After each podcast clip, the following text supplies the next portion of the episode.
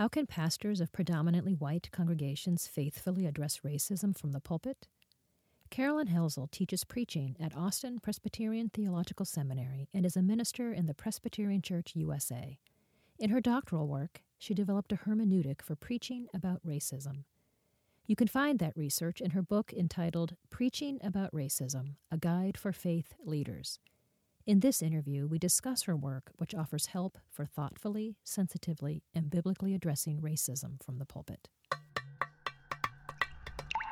You're listening to The Distillery at Princeton Theological Seminary. Carolyn, thank you for coming today and sitting down to talk with me. I know you're here on campus for the um, Engle Institute of Preaching, where you've been teaching, and I'm grateful you've taken the time to come down and talk about your most recent book. Why this book? I mean, why why write this, and who's it written for?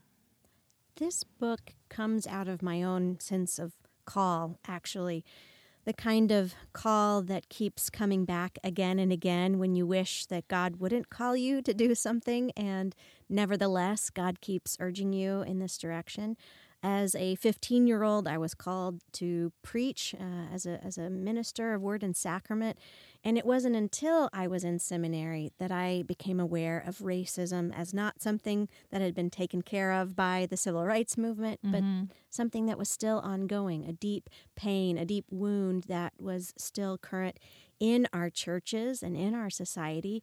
After seminary, I served on the U.S. Mexico border for a year doing hospital chaplaincy, mm-hmm. then was in a, a church in San Antonio. And then I came back to serve the seminary where I got my MDiv as Associate Director of Admissions and uh, with conversations on campus and conversations around the admissions table. This question about race and racism kept coming up again and again. And so, at the height of the Great Recession, I said goodbye to a great, steady job and decided to pursue PhD studies just as a way of trying to answer this question How mm-hmm. do I mm-hmm. do this? So, again, it was this sense of call that I felt God kept putting in front of me as saying, You need to, you need to investigate this, you need to study this.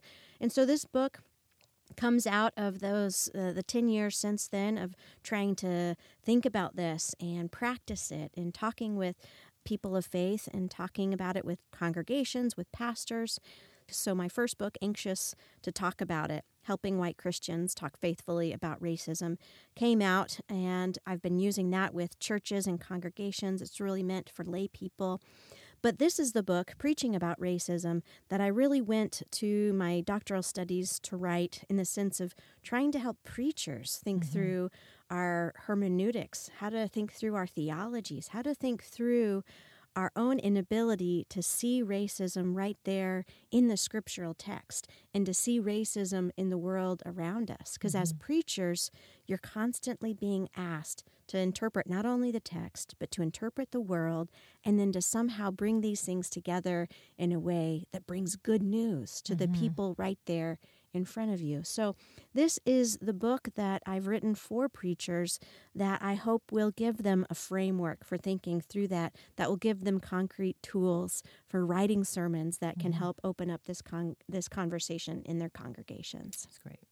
One of the things you point out in your book is that clarity is essential when it comes to talking and preaching about racism. And so we know there's no perfect definition, but for the sake of our conversation, can you give us your definition, like how you're using that term? Sure, clarity is really hard because the meaning of racism has changed over time. The mm-hmm. definitions that we use, the common sense understandings of what mm-hmm. racism means shifts. So just me saying a new definition doesn't translate into hearers' minds as, aha, now I see what racism is. Now I know what it means. But in terms of the way that I use it, I understand it as a historical ideology that is rooted in justifications for enslaving African Americans and a system that has continued on through the present day in our justifications for segregation and our understandings of why things are the way they are. Mm-hmm. So it's not just hateful words, hateful actions.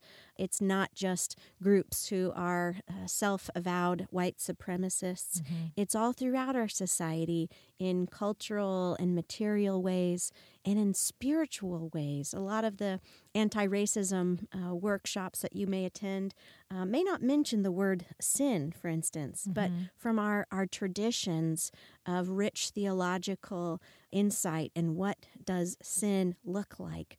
Uh, we have a, a, a great repertoire for understanding just how deeply mired we are in this, and that it's not something that's just a social issue, but is deeply connected to our faith and our fallenness as a people. So, uh, this is audio, and if someone's never met you, they would not know your ethnicity. So, you are a white woman. Can you talk about the significance of your own racial and ethnic identity for your work? Yeah, that's a great question. As a white person, there's been plenty of times when I've wanted to not talk about race. Uh, the first 20 years of my life that I thought I shouldn't talk about race, it was impolite. It was assumed that to name race or to name my own race was to be racist. To claim being white was somehow a signal of white pride. So to name being white has come as a part of a journey of seeing that I can't deny being white. I can't mm-hmm. wish it away. I can't pretend that I'm not white because being white in this society continues to give me unfair advantages that I didn't earn. And me trying to deny that or to pretend that I'm not white does injustice to the experiences of people of color who live in the world in very different ways than I do. Mm-hmm. So my ethnicity or my my race is important to me now in the sense that it's a reminder that the world is operating on a number of different levels and as much as I want my intentions to be true and good, I know that I'm being seen and received in this world not only on the basis of my intentions, but also on the ways that I act as part of a larger group. So mm-hmm. I know that it's not just my intentions that matter, but part of, of how people receive me is part of my ethnicity and and my power as someone who has benefited unjustly from this racist mm-hmm. system. You start your book in a very interesting way. You say that preaching about racism needs to come from a place of gratitude rather than shame or guilt, but gratitude. So, what makes gratitude the right starting point? I think this is where you really hear my training as a preacher. Mm-hmm. Because as preachers, we know that we have a really bad rap when people use the word preachy in society, mm-hmm. it's typically very negative. It yeah. means someone's trying to guilt you into something. Someone's being self righteous and they're trying to make you live differently and trying to shame you into something. And as preachers, we try to change that perception by emphasizing that we're offering good news, that we're empowering listeners, that we're helping to comfort people who experience oppression in a number of different ways, that our function as preachers is to bind up the brokenhearted, to free mm-hmm. the captives.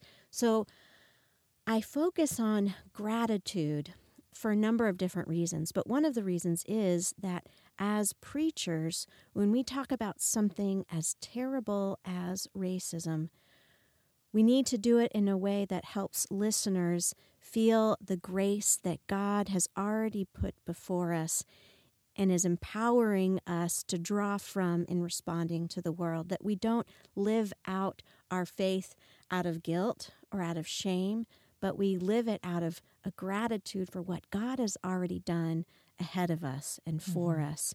And that includes when we're talking to white people about racism.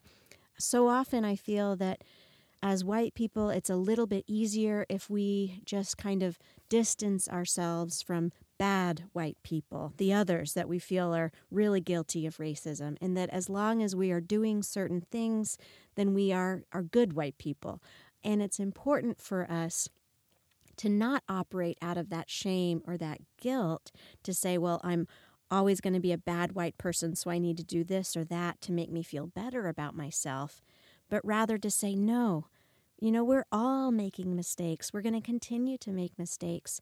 And so rather than saying, I'm going to operate out of this guilt or this shame to make myself feel better, I'm just operating out of the gratitude that I feel for God having invited me into this work in the first place. The gratitude of receiving the gifts that others are being willing to share with me despite the obstacles that come in our way that prevent us from being able to see one another in community. So it's it's a it's a complicated feeling. Gratitude is not something that's obvious or intuitive when you're talking about something like like racism. But once you kind of dig deep and you feel that okay, this shame, this guilt is not going to sustain me long term we need to be able to go deeper and root ourselves in a sense of gratitude that we cannot by ourselves save ourselves. And we're not doing this to make ourselves good. We're doing this only because we're so thankful that God has already made this possible for us mm-hmm. to do. You named 10 myths about racism that make talking about it difficult. We, we can't go through all 10, but can you talk about one or two of those that you feel are particularly pervasive? I think one of the biggest myths that's not named in the book, but I think is a summary of several of them altogether, is the myth of the good white person. That mm-hmm. there is such a thing as a good white person, and if only we are that, then we can stop feeling bad. We can stop worrying about whether or not we're racist. We can stop feeling uncomfortable around people of color. We can stop worrying about what we say. And that myth is so prevalent for a number of different reasons. One of them is, is our history as a society. We have this civil war that we fought, and so people who have a long uh, legacy of Northerners in their background can say, well, we fought on the right side of history. We were, my ancestors fought and died uh, for the Union, and so I can't be racist. My family never owned slaves, and we fought against slavery. So we have already these myths of the us and the them, the, the good white people and the bad white mm-hmm. people. That continues on today when we assume that it's just KKK members or the white supremacists who are marching and Unite the Right rallies. These myths that we assume racism is somehow only out there. It's only them, and they're the ones that need to, to worry about it. And it's such a pervasive myth, and, and it's something that prevents us from being able to see how we are continually making mistakes and we're continually complicit. You know, I've, I've heard people of color talk about how it's progressive whites who do the most damage in this work against racism mm. because uh, we who see ourselves as progressive feel we've already got it. So we can't be racist, so we are defensive when people challenge us. So again, naming that myth, naming the myth of the good white person, is important so we ourselves don't ever feel that we've arrived, that we're continuing to open ourselves up to being challenged, to say, yeah, this is what I feel right now, and this is what I'm going to say. And at the same time, you might see it differently, and that's okay too. And we're going to continue to learn and grow in our relationship. And I'm going to continue to be open to ways that I may be uh, heard in a way that's hurtful, that I may say something that might be caught up uh, in, in another story that is bigger than myself. So let me give you a, an example of this myth in action. A few weeks ago, I was speaking at a, a university in the Midwest. And as part of this lecture series that I was speaking uh, at, I shared a story that I share in my first book about having interviewed a Texas state representative who had been pulled over by the police. And when I'm sharing this story in front of everyone at the lecture, I describe the man that I'm interviewing as tall and intimidating. Now, I go on and tell the story, and it's a, a moving story. It's it's important. And at the end, I had one of the uh, women there in attendance, a woman of color, come up to me and say, "You know, I really just have to say one thing to you. You know, you use the word intimidating when you were talking about that state representative, and you know that's that's a problem for me. And my immediate reaction was to be kind of defensive and to minimize her concern. Well, I mean, he, I just meant that he was tall and because he was dressed so nicely and he's a he's a state representative And, and I found myself trying to justify it to her and to justify it to myself. I went home that night and I was kind of grumpy and irritable about it. And the next morning, I'm supposed to preach in their chapel at this college, at this university. And uh, so I get up in front of this chapel full of students and faculty and administrators. And I say, I'm going to say something that I didn't really want to preach about. But the text that we're preaching from is 1 Corinthians 13, where we talk about love does not insist on its own way. Hmm. And part of love not insisting on its own way means that we have to be open to hearing about the perspectives of others and loving one another by saying, I may be wrong. And so last night I said this word, intimidating, and I had someone else challenge me on it, and I didn't feel good about that. I felt like I I I was right. But if I really move towards love and not insisting upon its own way, then I need to listen to that and say, Thank you, and I'm sorry, and I'm going to do things differently. And of course, as someone who talks about race and racism with people, you don't want to stand up in front of a group full of people and admit that you've screwed up and make mistakes. But it was important as an example to say, that's what this process is like. It's continuing to do this work, to step in it, and to have people call you out and to say thank you and to keep going even though you make mistakes uh, and not insisting on our own way, but learning to love by being open to how we ourselves are still learning. You point to an important challenge for preachers when you say in your book part of the problem in preaching about racism is that what we know of racism today was not present in the biblical text. So, if that's the case, how can anyone preach about racism biblically?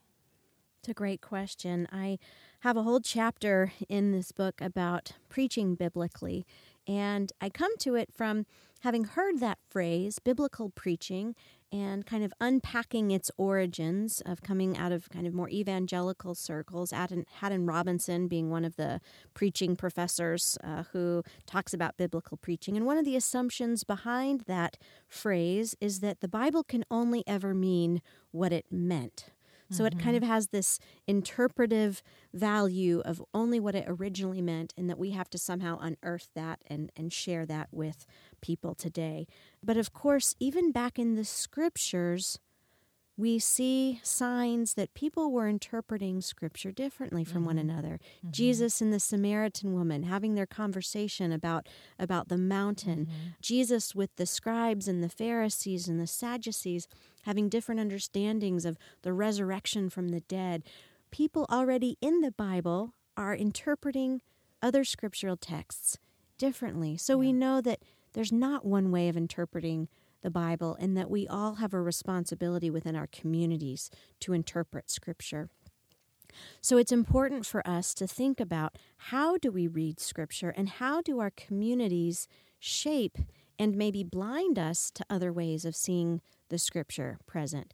So, for instance, if you've grown up in a white context and you never hear race or racism preached about in your in your church, it may be because your experience as a white person has blinded you from being able to see it in the scriptures.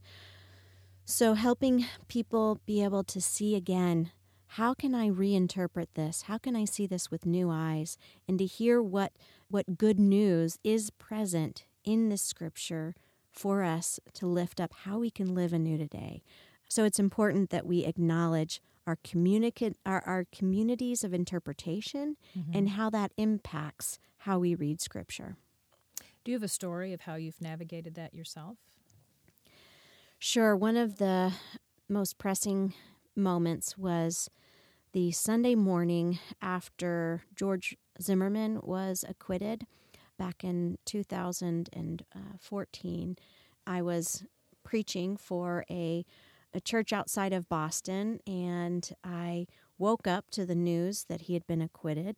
And it was one of those moments that shocked me. Later, talking to friends uh, of color, they told me it wasn't a shock to them, but it was a shock to me when someone who had gone out actively to chase down someone and who killed them to be not held not responsible for that person's death. It seemed like such a shock to me and I thought how do I how do I talk about this in this congregation? How do I name this in this sermon? My sermon that morning was on the Good Samaritan, which was the mm. lectionary text. And so on the drive from my home to the the church, I thought again about kind of this threefold framework that I'd already been working on at that point in my in my dissertation writing process about recognizing racism, recognizing ourselves as racialized, and then finding some way to recognize gratitude. So, turning to the Good Samaritan and recognizing racism, I invited us to consider Trayvon Martin as the man left for dead by the robbers, the man left by the side of the road. And I said, you know, what if rather than coming to the aid of this man left for dead, what if we as the media, we as a society, came to the robbers and bound their wounds and took pictures of their wounds and said, Look, they were acting in self defense.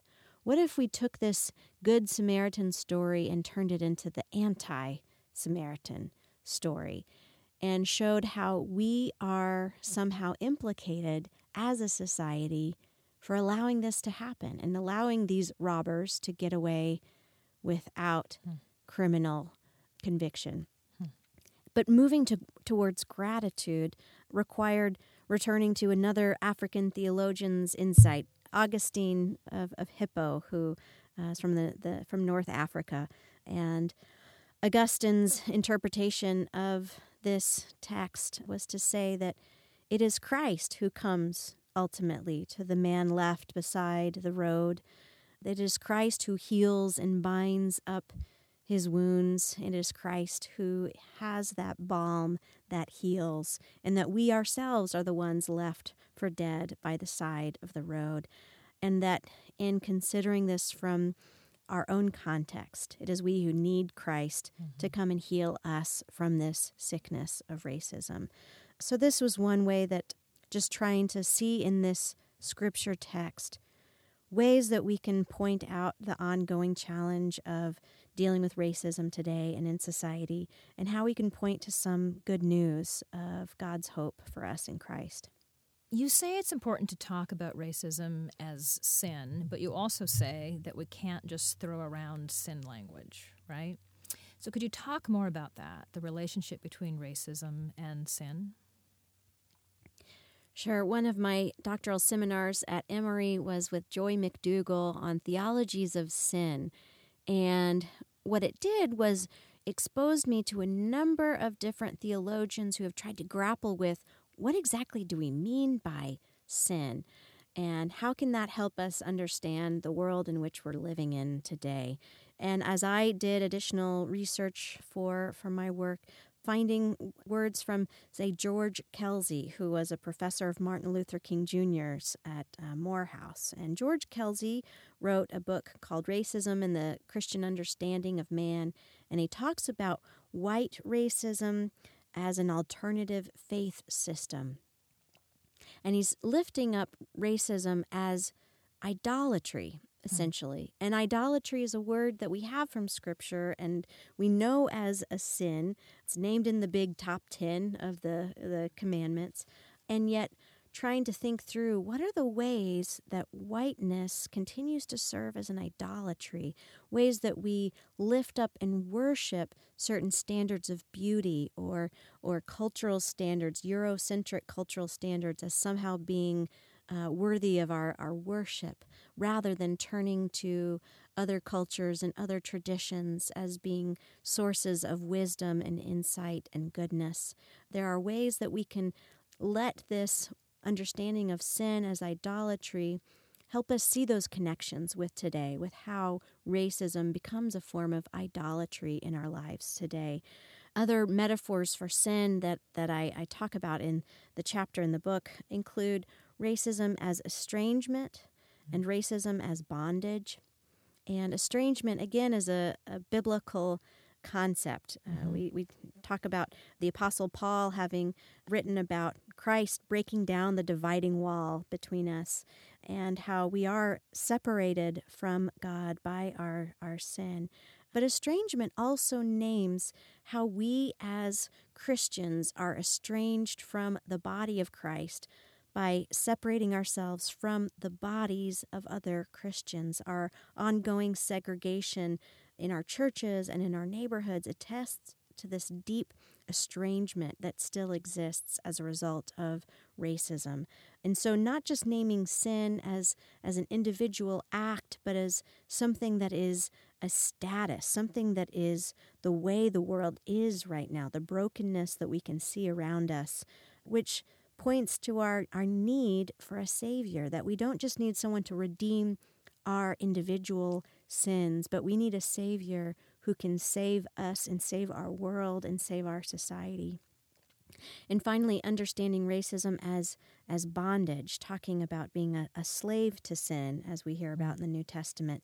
Um, this understanding of, of bondage really points to the fact that Sin is something that marks our very bodies. So, as, as white people going through the world, we are often habituated to respond to the bodies of others in ways that reflect this sin. So, white people who automatically draw our purses closest, closer to our bodies when a black person walks next to us, even without thinking about it, is a testimony to this this in this bondage of sin that habituates our bodies mm. to respond in in these racist ways and also for the people of color whose bodies have been marked by these meanings of of suspicion and criminality that racism marks people in this way that cannot just be confessed and we do away with but is something that again we need a Savior who can redeem us. M. Shawn Copeland is one of the theologians that I turn to, and she, she points out how we don't have a Savior who did away with all of our differences and who erases the colors of our skin, mm-hmm. but who in his raised body has these markings, who himself is marked and who brings all of us into his body. And, and that is the good news that we have a Savior who is embodied and who unites all of us to himself in his body.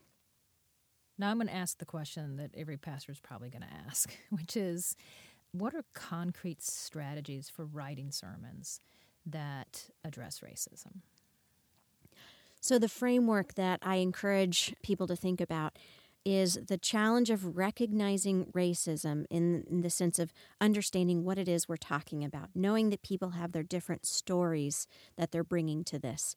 The second part is recognizing ourselves, helping your listeners understand themselves as racialized and, and reconsider how they move about in the world and how that's impacted by racism.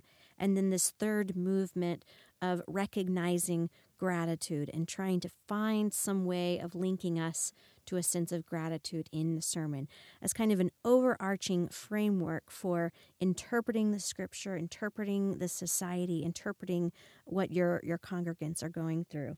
So, with that interpretive strategy, then turning to some of the other scholars who have written about ways of forming sermons. So, Eunjoo Mary Kim, for instance, in her uh, Preaching the Presence of God, talks about a, a spiral form of a sermon, which is a way of indirect conversation, indirect communication, where maybe you tell a story and then you tell another story that's a little closer to home. And then finally you tell a story that just that almost names the situation, but maybe not quite. Mm. And this indirect way gives people the space to further kind of discover it on their own, to have that kind of aha moment. There's also some other resources available. I talk about Dr. David Campt, his work on uh, a White Ally Toolkit. And one of the things that he talks about is this method of RACE, R A C E, uh, which includes reflecting on our own experiences of change of asking about other people's experiences, of making a connection to others, and then expanding their stories. So, for what that looks like with preaching, it means having your own story be part of the conversation, letting listeners know your own journey of how you came to recognize racism, and then inviting listeners to consider their own stories. And if you have had a conversation or you know already what some people may be thinking about or some of their stories that you've already heard, being able to make a connection as as in to say, I had this feeling. I, I half agree with you, or I understand this or that. But then you're going on to that E, that expand, to say, and also.